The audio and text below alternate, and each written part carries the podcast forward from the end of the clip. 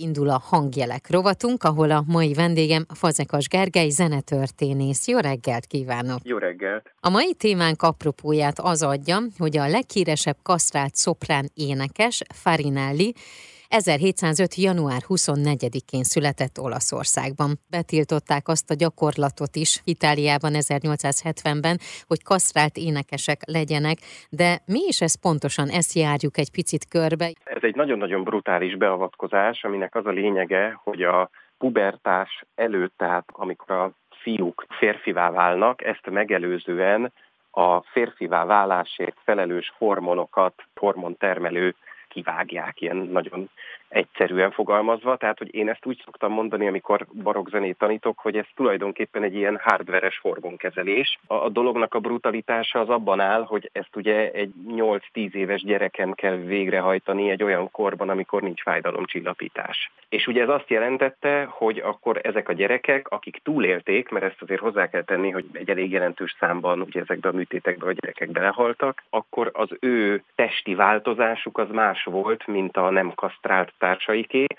tehát egyrészt másként is növekedtek, mert hogy a, ezek a férfi hormonok, ezek kihatnak például a csontoknak a növekedésére is, tehát nagyon érdekes, hogyha megnéz az ember kasztrált ábrázolásokat, tehát a Farinelliről is vannak különböző ábrázolások a korból, akkor tényleg lehet látni, hogy más a testalkatuk, és sokkal ilyen kicsit ilyen körteformájú a testük, és, és valahogy nagyon megnyúltak bizonyos végtagjaik, hogy tényleg egyszer más a testfelépítésük, de ami ennél fontosabb az ő sikerük vagy karrierjük szempontjából, meg a zenetörténet szempontjából, nem tört meg a hangjuk, tehát az, ami ugye a, a, a mutálás, az nem következett be.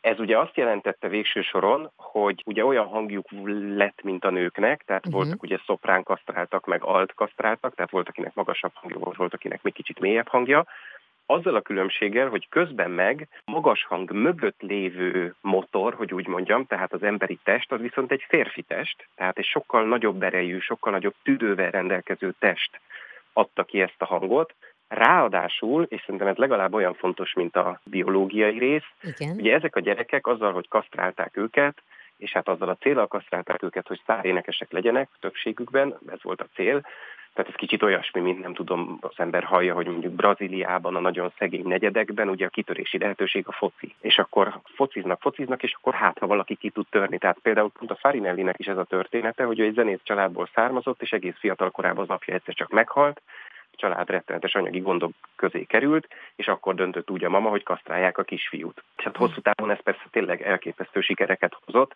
de azért az fontos tudni, hogy sok ezer gyereket kasztráltak a 18. században Itáliában, és mhm. azok közül néhány tucat lett világhírű, és valószínűleg még néhány tucat lett az, akinek mondjuk normális élete volt, a többség az vegetált, nem tudom, különböző vidéki templomok kórusaiban, és énekelte hétről hétre a misét. Ami legalább olyan fontos, mint a biológia, az az, hogy ezek a gyerekek, mivel rá voltak kényszerítve a zenei pályára, egészen pici koruktól kezdve, vagy hát a kasztrálást után időszaktól gyakoroltak, énekeltek, és semmi más nem csináltak. Ráadásul a 18. században, tehát a Farinelli idején, ugye ő Nápolyban tanult Nikola Porporánál, aki az egyik legjelentősebb zeneszerzője volt a korszak operájának, illetve hát egy legendás énektanár volt, és azt lehet tudni különböző feljegyzésekből, hogy például a nápolyi konzervatóriumokban egészen külön elbírálásban részesültek a kasztráltak, tehát amíg az összes többi zenésznek ilyen nagy közös szobákban kellett gyakorolniuk fűtetlenül és mindenféle nehéz körülmények között, addig a kasztrátaknak külön termeik voltak, ott volt fűtés, tehát kezdettől fogva a legtehetségesebbnek nagyon kiemelten kezelték uh-huh. őket. Igen, akkor most ez itt ketté is válik, én úgy érzem, hiszen akkor voltak azok, akik nagyon kiemelkedőek voltak, és ők óriási sikereket éltek el, és voltak azok, akik pedig mondjuk a magas hangjuk miatt a templomi kórusokban énekeltek. Így van. Ez teljesen külön vált. Ugye róluk nem nagyon tudunk, tehát uh-huh. ugye azokról a kasztráltakról tudunk, akik nagy karriert futottak be, és hát a, ugye ezek közül pedig abszolút Farinelli volt a, a csúcstartó, tehát ugye ő a legkülönbözőbb európai operaházakban, meg városokban fordult meg, és aztán volt egy nagyon legendás időszaka 1730-as évek végén, amikor Londonba került, ahol sajnos éppen nem a Handelnek a keze alatt dolgozott, hanem a Handel szemben álló rivális operatársulathoz került, mert egyébként ez nagyon érdekes zenei szempontból, hogy ugye annyira akkoriban annyira személyre szabták az egyes szerepeket a zeneszerzők, Igen. hogy ha nem is rekonstruálható nyilván maga a hang minősége, de mondjuk az elég világosan rekonstruálható, hogy mondjuk a Handel kedvenc kasztráltja a Szenezino, melyik regiszter volt a kedvence, és mi volt az erőssége. És ezzel szemben a Farinellinek írott áriákból meg kirajzolódik, hogy a Farinellinek mi volt az erőssége, hogy ez egy nagyon érdekes jelenség, ami eléggé más, mint mondjuk a 20. századi operaírásban, ahol mindig műveket írnak a zeneszerzők, aztán vagy előadja valaki, vagy nem, hogy ott abszolút kifejezetten az énekeseknek írták ezeket, és a Farinelli az tényleg azt lehet mondani, hogy korabeli Londonban, meg Európában az ilyen művelt opera látogató arisztokrácia vagy polgárság körében majd, hogy nem mai értelembe vett sztár volt. Említsünk néhány ilyen darabot, amelyet tudjuk, hogy kifejezetten mondjuk neki írtak, és hogy az mai világban az hogy jelenik meg?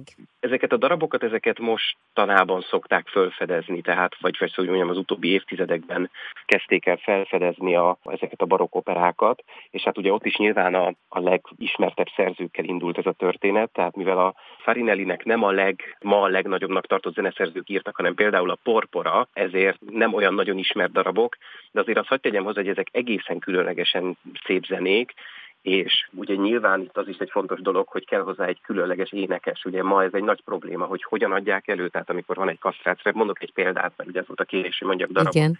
Mondjuk a Porporának van a Polifémó című operája, amiben van egy hihetetlenül gyönyörű ária, az Alto Giove. Ezek olyan áriák, amelyeket, hogyha az ember csak úgy megnézi mondjuk zongora mellett, akkor nem olyan nagyon különleges zenék. Nagyon szépek persze, hát ezek mind gyönyörű zenék. De ha mondjuk egy Filip Zsaruszki ugye a napjaink legnagyobb kontratenorja elénekli, akkor tényleg az emberben megáll, a, megáll az ütő, hogy úgy mondjam, hogy ehhez mindig kell ez a nagyon-nagyon erős előadói egyéniség, hiszen ugye annó is, hát egy nagyon erős előadói egyéniségnek íródtak ezek a darabok. Ez is egy nagyon más korszak ebből a szempontból. Van-e olyan esetleg a mai korban, akinek a, az énekhangja hasonlít az övéhez, nem ezzel az eljárással? Próbáltam finoman hát, fogalmazni. Igen, igen, igen, igen. Ez egy nehéz kérdés, hogy mit csinál az ember ma. Tehát ugye az egyik lehetőség az az, hogy egy férfi énekes, aki kontratenor, csak hogy a kontratenor hang egész más. Ez egy sokkal finomabb, sokkal gyengébb, vagy sokkal áttetszőbb hang, már amennyire ezt feltételezni tudjuk, hát nincsenek hangfelvételek. Ugye van egy 20. század elejé hangfelvétel az utolsó kasztráltal, de az kérdés, hogy mennyire ad számot arról, ahogy a 18. században énekeltek. A másik lehetőség, hogy egy szoprán énekli, és hát a szopránok azok közül pedig általában olyat szoktak választani, akinek nagyon erős hangja van, mert azért az az, az összes korabeli leírásból elég világos, hogy, hogy, hogy itt elképesztően erős hangú énekesekről van szó. Még egy Igen. dolog lehetséges, ugye a Farinelli filmben azt csinálták, hogy ott minden áriát fölénekeltettek egy kontratenorral és egy szopránnal, és aztán összekeverték a két hangot.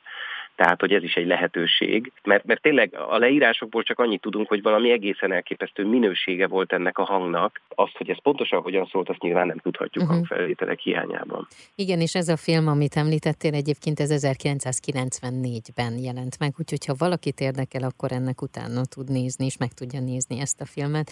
Köszönöm szépen.